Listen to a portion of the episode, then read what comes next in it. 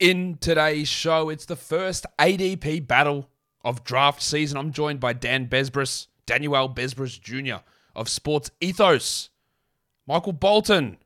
Thanks, Josh. It's Michael Bolton here, and it's time for another episode of the Locked On Fantasy Basketball Podcast. Let's get to it. Let's get to it, indeed. You are Locked On Fantasy Basketball, your daily fantasy basketball podcast, part of the Locked On Podcast Network.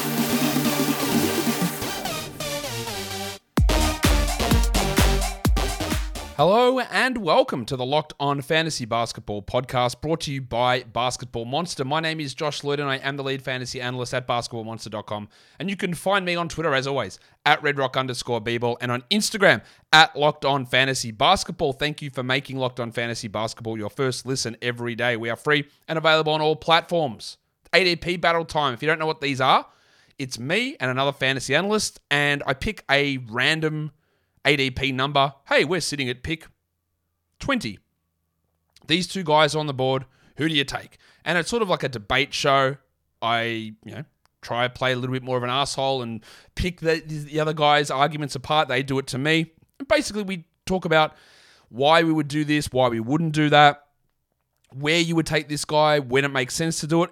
And as a lot of this stuff, I might pretend to be an asshole and pick an argument apart. As I say all the time, yeah, when you get between 50 and 70 and uh, 80 and 110, they're so close in value that little tiny things can change things and, and team build and need and scarcity, which we did the video on earlier today, can change things a lot. But I think it gives you an idea to see certain analysts that are higher or lower on other players compared to where I am, their reasons, their arguments for it. And then you make up your own mind. It's not about just blindly following what I say. I try to tell you what I think and the reasons behind it. They'll do the same. You th- work out those reasons, you think about it.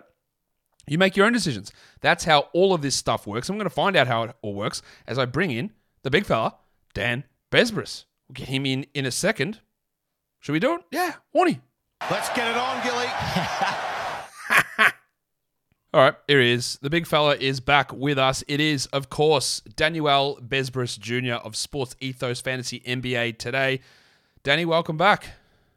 Hey, what's happening, Josh? Good to be here. It's good to have you here. We've had you here, I think, a couple of times in the preseason already, or at least once, I know that. And now we're here to do our annual tradition of ADP battles. If you are watching this on YouTube, don't freak out about the board of names behind Dan. They are from about three years ago, and no, we're not drafting, I think, Brooke Lopez in round seven or whatever it is on that board. Don't freak out, don't panic, don't try to zoom in and look at details. I implore you, just look at his sexy head. That's all you need to look at. Nothing more, nothing less. Um, and that'll get, that'll get you through the day. upside down. I need to flip it upside down so people know it's just like People will start So holding their phones remember. upside down. They'll hold their phones up and zoom in. Oh, it's, it's a secret code. It's a secret code. It's reverse order. This is what they're trying. They're trying to tell us, but they're not trying to tell us. Anyway, yeah, not that. We're doing ADP battles. I gave the premise at the start, Dan. You know the premise. I give a phantom, random, imaginary um, draft pick. I put two players up, and we go, who are we going to pick? And that's as simple as that. Then we put our arguments out. We describe why we do it. We talk about why we wouldn't do it. All that sort of stuff. It's great. We're going to go through five of them today. The first one is an interesting one. It's one I think it's almost a tradition that we have to have you on and we have to talk about Luka Doncic because we know that you're very heavily into nine cat roto leagues and Doncic's value is reduced there. So we're sitting at pick 12. And let's say the league is filled with 11 other Dan Besbrises, and Luka Doncic is available at pick 12. Tyrese Haliburton is still there at pick 12 as well, because in some drafts he falls to ADP of 16. This is highly hypothetical because Luka really doesn't fall here, but I just want to get your thought on it. If you had to pick between these two, Haliburton and Doncic, who are you taking? Well, first of all, heaven help us all if there are 12 Dan Besbrises in any room together or on the planet together. Uh, but I'm actually going Tyrese Haliburton there. And again, some of that is the roto side because I do pay close attention to both percentages and turnovers. And in head to head, you can, on a week to week basis, you might still win field goal or free throw percent, even if you have a guy on your team who's not as good at it. Whereas in Roto, it's going to compile over the course of the year. You're not going to just have like a lucky six months. If someone's not great and they weigh heavily on a category, it's going to add up. And right now, Haliburton doesn't really weigh heavily on anything. Luka's going to get you more counting stats, but Haliburton in Roto, I think, is going to do more good than you see from Luka kind of on the negative side of it. So, you know, the the short answer is this one might be settings dependent Uh, but certainly for a roto guy like me, I'm I, I'd lean pretty hard to Haliburton there.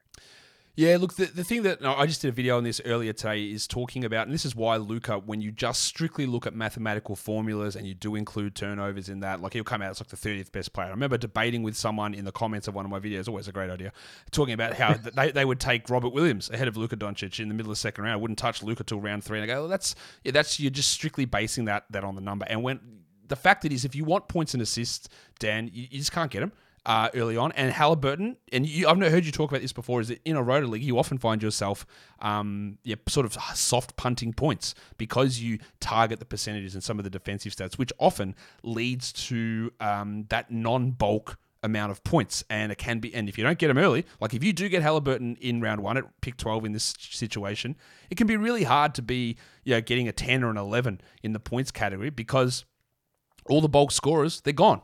And Luka's one of those bulk scorers, and he's like he might average 30 points a game this season. And that that value to me is so important because you can't it's you can't make that up later on, really. Yeah, I mean, you're right. I, I don't I don't actually disagree on that point. Um my my weird soft punt points thing in Roto is not usually by design, but it is because I do attack percentages pretty hard. I find them to be uh I'm going to use the word soft again here, but I, I, find the percentages, at least in Roto, to be the softest category. There's just a lot of easy ways to win it. All you have to do is not take someone who's crushing either of them, and you'll probably be top three in both, which is pretty cool uh, when you think about how hard it is to win some of the other categories because everybody is attacking those. So, uh, you know, I'll end up with one or two guys on my team that tend to be okay at scoring by mid-season. I might trade those guys away for someone that can get me more roto points back in another category. In head to head, I would have a much harder time going with Haliburton here. I still might, but it would be really close in a way that in roto, Haliburton's got like kind of head and shoulders for me on this one because he really does help in both, especially to get field goal percent from a guard like that. Last thing on this one, I don't need to talk about Doncic too much, but just on the Haliburton. So I am going to talk Haliburton definitely when we get Zach Hanshu on because he is uh, as yeah, as got him kind of high. He is as bricked up as anybody is about Tyrese Haliburton. So we're going to talk about that in a, in a couple of days' time. But are you concerned? And I guess Roto Games Cup, it's not as big of an issue about the Pacers really leaning into a tank and him not playing. You know, in, I'm not personally because again they were tanking last season and he played like 36 minutes a night. But is that does that come into your calculations at all? It's in there a little bit. I, you know, I don't know if he gets to 77 games. I think that's where he was at last year. That's a really huge number for someone you're going to build your franchise around. But even 72, 74 is still a good deal more than league average these days. So you can probably chalk him up as a play most of the time kind of guy. Yeah, I don't think you know, projecting anyone to play 77 games really is the right way to go because know, it's it's, it's you you where's the um where's the up the, the positive benefit of that? Like, yeah, if I project for 77, they might go over it. Eh, probably not. Like the chances of going, it's like a 10 90 proposition. Like if I'm going to project someone, I want it to at least be like a 60 40 or a 50 50. So the, the chances of going over 77 or 78 games is so, so slim. And there's just way more downside risk built into that. Whereas the upside yeah, risk, nobody it's, does just, it it's just not there. Like it's, yeah, it's not there. Like, and that's we talk about as well. You're drafting at absolute ceiling. Well, if everything happens and goes right, then sure, that, that makes sense. But yeah, if it doesn't, yeah, you you're in real trouble. There's no there's no ability. You're not balancing in the middle. You you're hitting at the top and you hope it sticks. But if something goes wrong, then you could be in real trouble. We've got more ADP battles to talk about in a sec, Dan. Before I do that, I'm going to tell the fine folks watching, listening to this podcast about Built Bar. They know about Built Bar. It's the best tasting protein bar ever. And the fine, absolute protein bar boffins over at Built Bar have come up with a great new flavor. It is delicious, indulgent cookie dough. Dan, would you say that you indulge in cookie dough or do you just eat it? Is it, is it something you indulge in? I don't know what I do with it. I might build a hut out of it. Cookie dough is something that is very, um, I don't say strictly, it's not the right word, very typically American. It's not a big thing over here, although I do love cookie dough flavored things. Or it's not. It's just something that's sort of just permeating through the wood. And it's permeated through these built bar puffs as well. They are low in Josh, calories. Can I ruin? Can I ruin your ad for a second? Go ahead. Okay, yeah. So I was told as a kid that cookie dough had raw egg in it, and so I wasn't supposed to eat it. I don't think that's like cookie dough flavor doesn't, but actual cookie dough does. So I was always like weird hypochondriac child that I was, I guess. I was weirdly afraid of getting salmonella from cookie dough, so I didn't really get into it that much. But the fl- it smells delicious. I know people love us talking about ads, but is is raw egg actually like bad. I know, like yeah, isn't isn't a whiskey sour? Doesn't it have that raw egg in it? Yeah, and then people make blender. They put it in blenders for like protein shakes and stuff. I don't know. I like Anyway, I- I- everyone's lying to us. Everyone's lying to us apart from Built Bar because they are low calorie, low carb, low fat, low sugar, but high in protein. Whether you're coming back from the gym, whether you just want a healthy treat, Built Bar is the option. So go to built.com, use the promo code locked on 15. That'll save you 15% off your order. And like Dan Besbris, Built Bar is built different. Next one, Danny, we're going to go to pick 30. And this is again leaning into your value of um, old men, your value of Roto, and that is, uh, oh, mate, Christopher Paul. At pick number 30, it's Chris Paul versus the big fella himself, Zion Williamson. So, the, I guess, what's the argument here? I'll start my argument on Zion. I think he's really good. And I think he's going to just, uh, in head to head leagues, which is most of what I'm talking about, you want to blow up strengths. You want to just go, what are my big strengths here? Like, if Zion Zion could average 30 points a game literally and do it at 64% shooting. Like that's not it sounds outrageous, but if he did it, you wouldn't go, "Wow, that came out of nowhere." And yeah, maybe he gets 8 rebounds and 4 assists and maybe the college defense stats it doesn't matter. Those other numbers are just so unbelievably big that I, I love that value. And he's healthy at the moment. Sure, he might get hurt later on. But Chris Paul, for me, on the other hand, he's 37. He's f- said, screw it, I'm not taking threes anymore. Much like my earlier point, his scoring is one of the lowest out of the projected top, say, 30 players or so. It's really low. And if you don't get it, you can't compete really in that points category, which might be fine. Um, and then there's just general terrible vibes in Phoenix at the moment. I don't know what's going on over there. In general, I will take Zion over Chris Paul. It's not it's not that big a deal to me. It's not it's not that different to me. 'cause Again, it's just going to depend on your build. But I guess I wanted to say like how are you concerned about the cliff coming for Chris Paul? I cliff pun unintended coming for Chris Paul, and or are you just well are you more worried about Zion?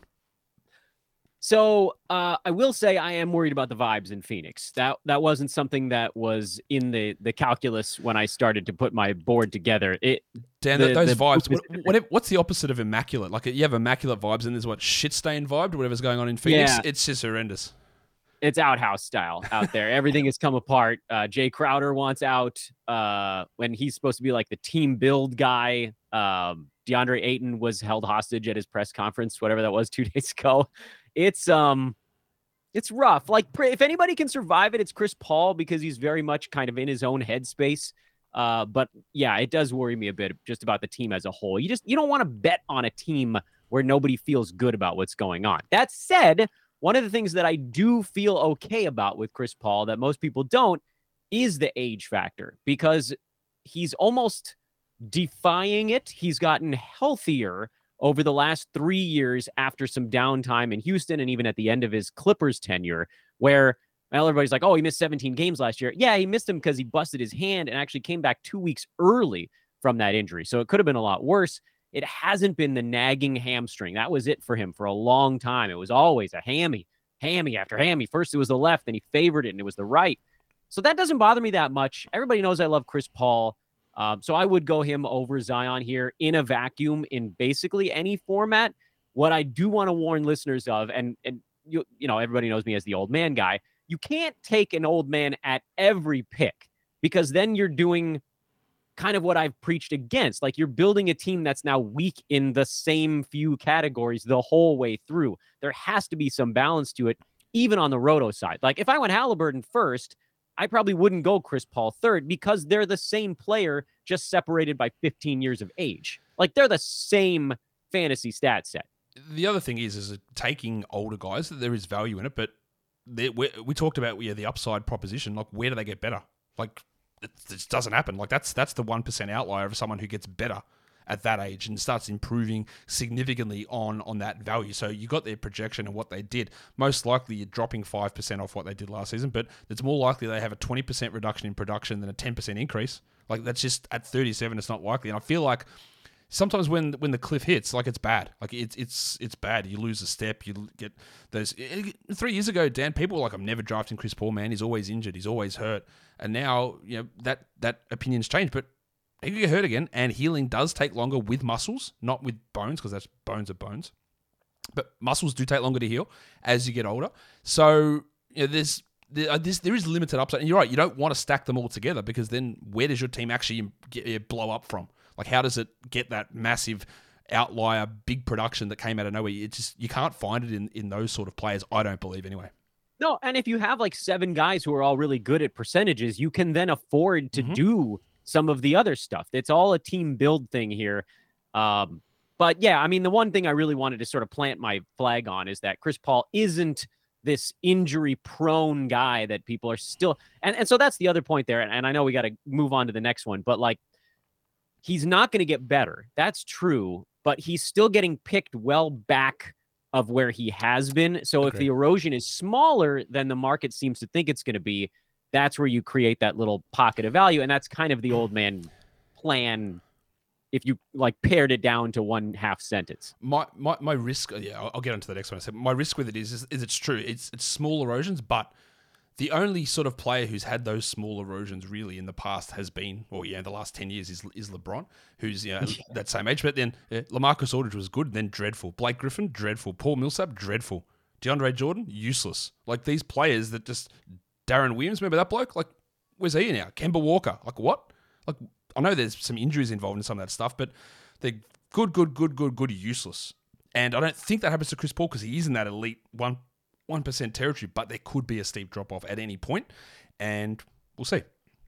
The next one is another younger versus old older player. Not that Nikola Vucevic is particularly old, but at pick 27, if Cade Cunningham's on the board, if Nikola Vucevic is on the board, Dan, you're uh, you're going to take the big fella in Chicago. I am taking the big fella here. I don't. I don't feel like I need to uh, put as many disclaimers on this one because Vooch isn't uh, nearly as old as Chris Paul. No, he's like Um, 32. I, I like uh, 32. Is that what you said? Yeah, he's about to turn 32 in- like a month. Yeah, that's not too bad. I'm I'm not too worried about that. I don't think we're I don't think we have a cliff coming for Vooch. I felt like last year was almost as bad as it could have gone for him. He shot horribly for almost the whole season. It started to inch back up towards the end, and he was at 29 on a per game basis. He's also played the vast majority of his team's games the last four years in a row, which again, injuries do happen, but there is some correlation between a guy who tends to play through some of the smaller stuff, and he's shown himself a, a willingness to do that. Um, so I think he's this rare instance of a guy who has a little bit of an old man appeal to him, but actually does have the upside that you were talking about that some of the older type guys don't. Meaning, we've actually seen him shoot the ball better than he did last year. We've we've seen him im- be an improved version of whatever last season was. So if last year was the anomaly and percentages come back for him and even everything else just kind of stays the same, the percentages was would bring more threes and points along with them. And so you could see a three or four category bounce for Vooch.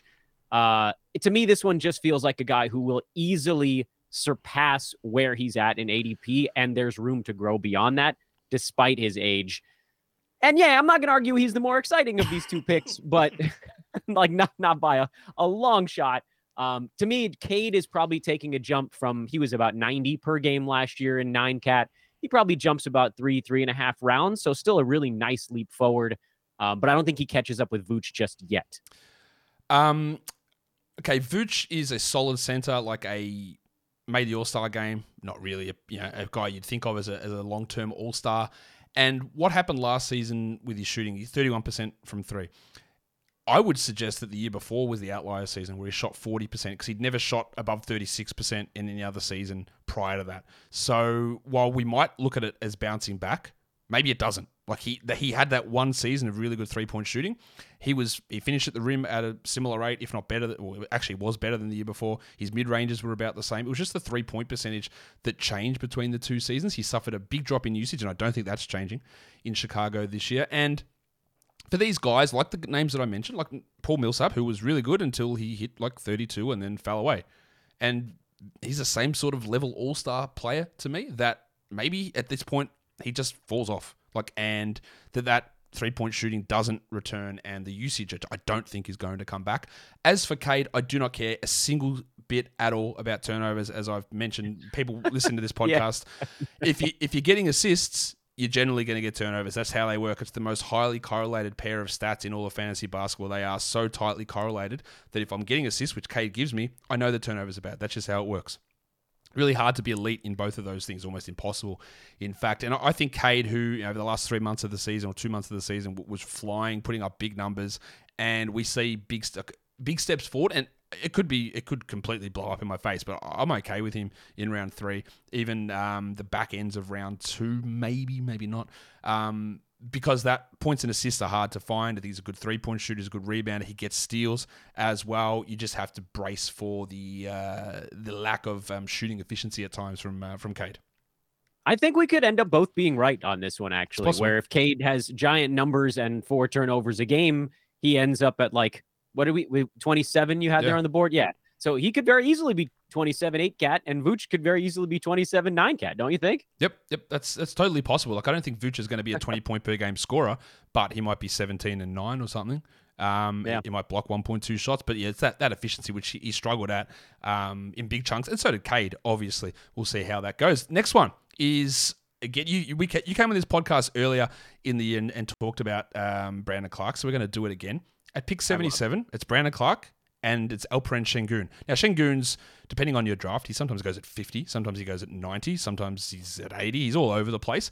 Clarke is often available here, but I've seen him go earlier than this in drafts as well as people really tie into it. Now, at 77, I'd take Sengun every day of the week over Brandon Clarke. I know that he's going to start. I know that he's going to play strong minutes, and if the foul trouble improves, which is a as a general rule improves significantly from year one to year two th- from players, there's 31, 32 minutes there for him. Derrick Favors isn't taking those minutes. As for Brandon Clarke, Dan, I, I don't think he's starting when Jaren's out. Uh, that's the word I hear from Grizzlies people. He didn't start their preseason game. It was Santi Aldama who started, and we just don't know when Jaren comes back. Now, I expect Jaren back in January, but what if he's back in November? It, how does that impact your valuation of Clarke? Yeah, this one this one's a tough one. I, I think when we were going through the the board to try to figure out where the pieces would fit for a good battle, this was an interesting one because I had Sengun just a little bit behind this, and I've Clarke right around there, so it wasn't this a big gap. And then also there's the gap of where they're actually going. Like you said, Sengun's going probably two rounds ish before this, so you're generally not going to be presented with this exact fight on draft night, That's where like your pick comes up at 70 you're probably going to take Sengun because there's a better chance that Clarke gets back to you. And hopefully you then can get both of the guys that you want in that spot. Uh, but again, you know, this comes down to the the roto side of things for me. I, I love what Brandon Clarke can do to elevate field goal percent over a long term.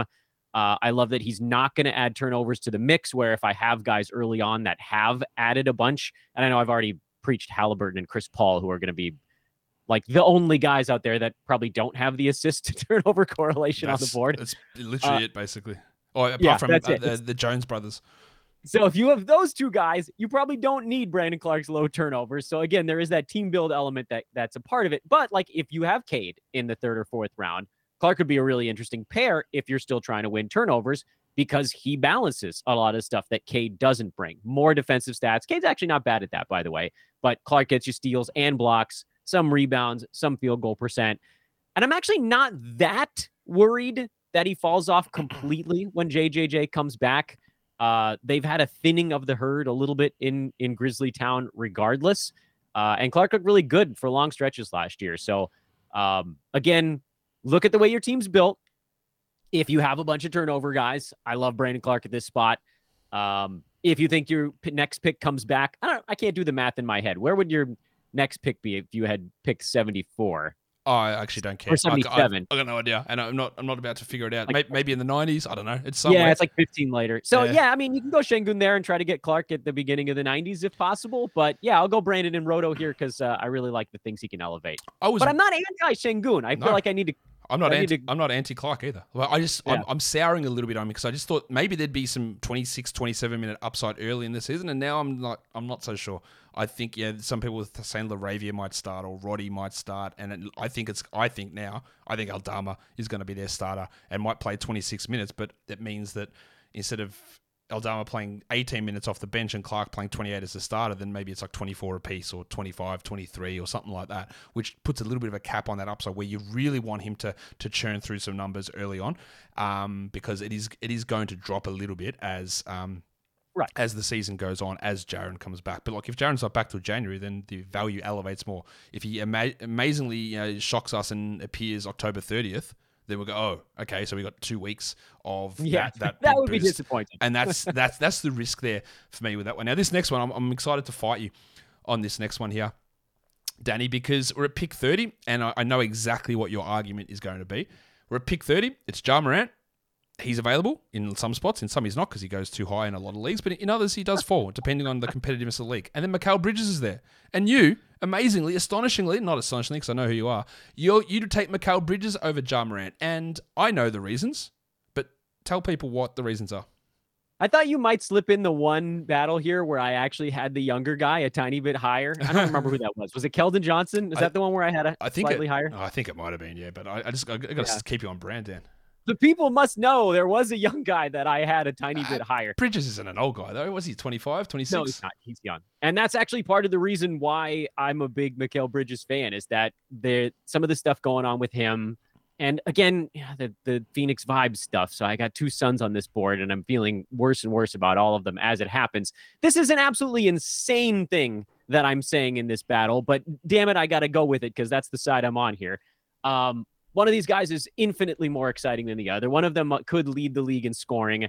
Uh, but uh, one of them can jump out of the roof of the building and then land back down, bend his knee in all sorts of directions, and hopefully come back like two weeks later.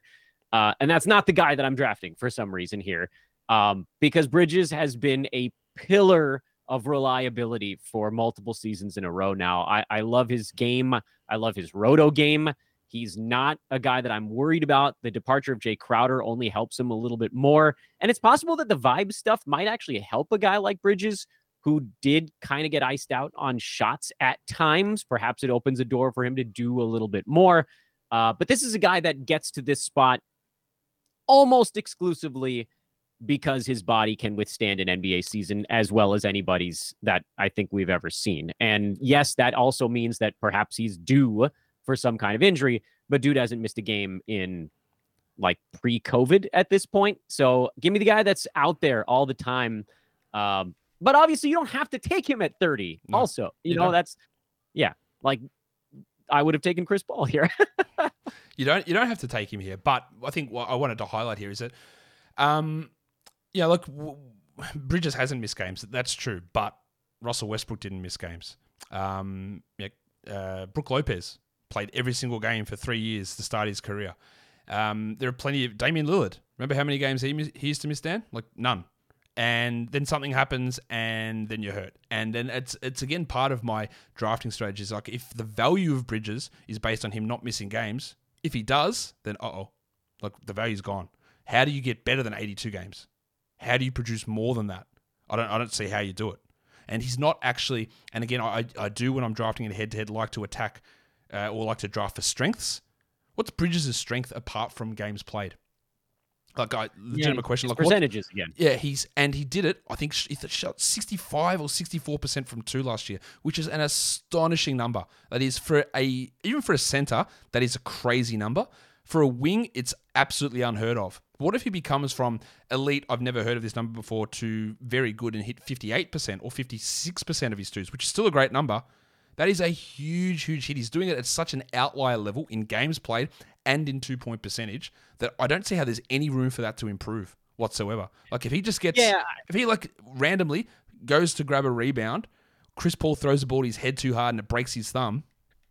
what are you going to do? Like he's out for weeks, and, and that's nothing to do with being the toughing stuff out, or it just shit just happens sometimes. And that's sort of like where is the actual upside value in in Bridges when he doesn't have a massive strength. It's just solid across the board, and the upside of him. And look, don't get me wrong, I'm shit scared of Ja, who had three separate knee injuries last season, and another one in his first year in the career on the same knee. Like, that is that is absolutely shit scary to me, and I, I really worry about his knee and his health. But that doesn't preclude someone else from then developing an, an injury problem. So again, um, what's the upside on Bridges? Yeah, this is probably the hardest one for me to argue of the five so far because they are going so far apart in actual drafts where Ja's going at what is he going at like 18, 19 right now and Let me have a look. Brid- 60. It's like it's like a three and a half round gap. Bridges has been Uh, bumped up to like in the Yahoo X ranks at like 54 or something. So he has come up a little bit. Ja is going at uh, 19 at the moment. I've seen him go in the 30s in, in plenty of drafts. But again, it's it's more just us comparing like these two if, if they were available, Right. how you would value them. Yeah, so uh, you know this one does. I, I hate to split hairs on it because it makes for really bad television. But like if if Ja's there in the early 30s and Bridges is there in the early, which he will be. Mikal's not going at that point.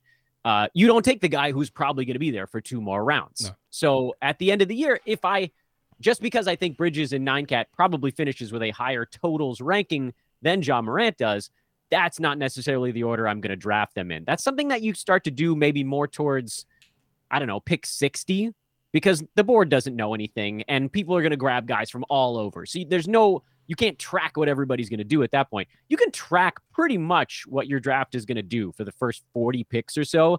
You know, the exact order, but you pretty much know the first 40 guys that are coming off the board. And so then you draft based on who's getting back to you. Until until someone loses their mind, like in a draft I was uh, looking at yesterday where they took Who's the one? uh, Paolo Banchero in round three, and I went, oh, all right. So uh, Yeah, there you go. there's there's, Well, at there's you know you're going to beat that team. there's always something going on. Um, Dan, that brings us to the end of our ADP battles. So thank you for chatting there. And again, it's not about saying, oh, Dan, you, you you don't know what you're talking about, or Josh, why are you just going for these guys who have got risk and upside? Like, it's just about, hey, these are why we think these guys are here. These are our arguments. And as you said, game cap format or, or league format, um, team build, what you've done in previous picks, how you're going to attack it, it all depends. And I say it all the time on my show, Dan, is that a guy that gets picked at 50 or a guy that goes at 80, the difference between them is like maybe it's one shot attempt per game if they hit you know, 20 points or 18 points, or they get one steal or 1.3 steals. Like it's so small.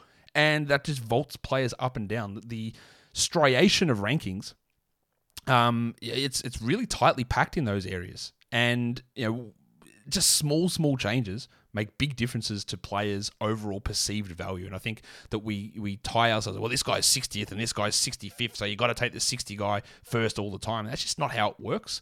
Um, They're and the same. you have to be a nimble fantasy manager and make those adjustments because sometimes you go, oh shit, like I, I really need assists here. This bloke's 80th, but who else am I getting that's giving me seven assists? Shout out to D'Angelo Russell. I might need to grab him. I might need to go 20 spots too early, and that's fine. If he goes from a 72% guy, making these numbers up from the line, and he shoots 76%, not a big deal, not a big difference, then then he has jumped 20 spots. So just yeah, I would even tell of that. people that. like this is probably as aggressive at a year as I've ever been in drafts. I know we talked a lot about old versus young on this show, but in general, I, I think that the draft goes in a thousand directions at about pick like Khris Middleton, wherever uh, the hell he oh, goes. it's at- weird. Yeah.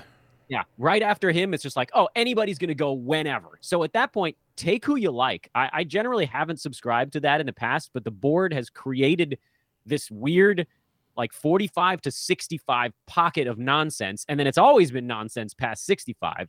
So the, the craziness starts earlier this year.